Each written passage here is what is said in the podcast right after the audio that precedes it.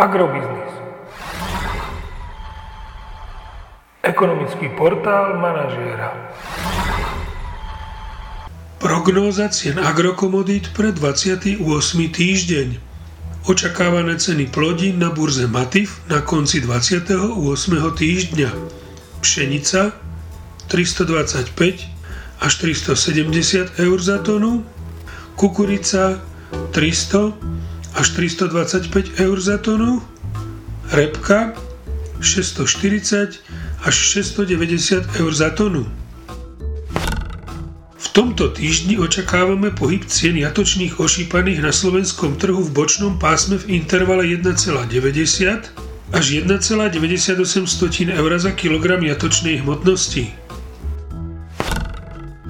Agromagazín zvyšuje odhad nákupných cien surového kravského mlieka na júl a august o 70, respektíve 80 eurocentov za 100 kg a pridáva aj prognózu na september.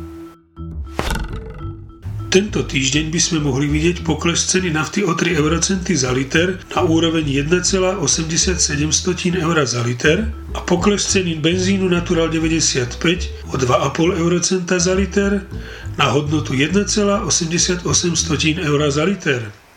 Podrobnejšie informácie nájdete v aktuálnej prognóze na portáli Agrobiznis.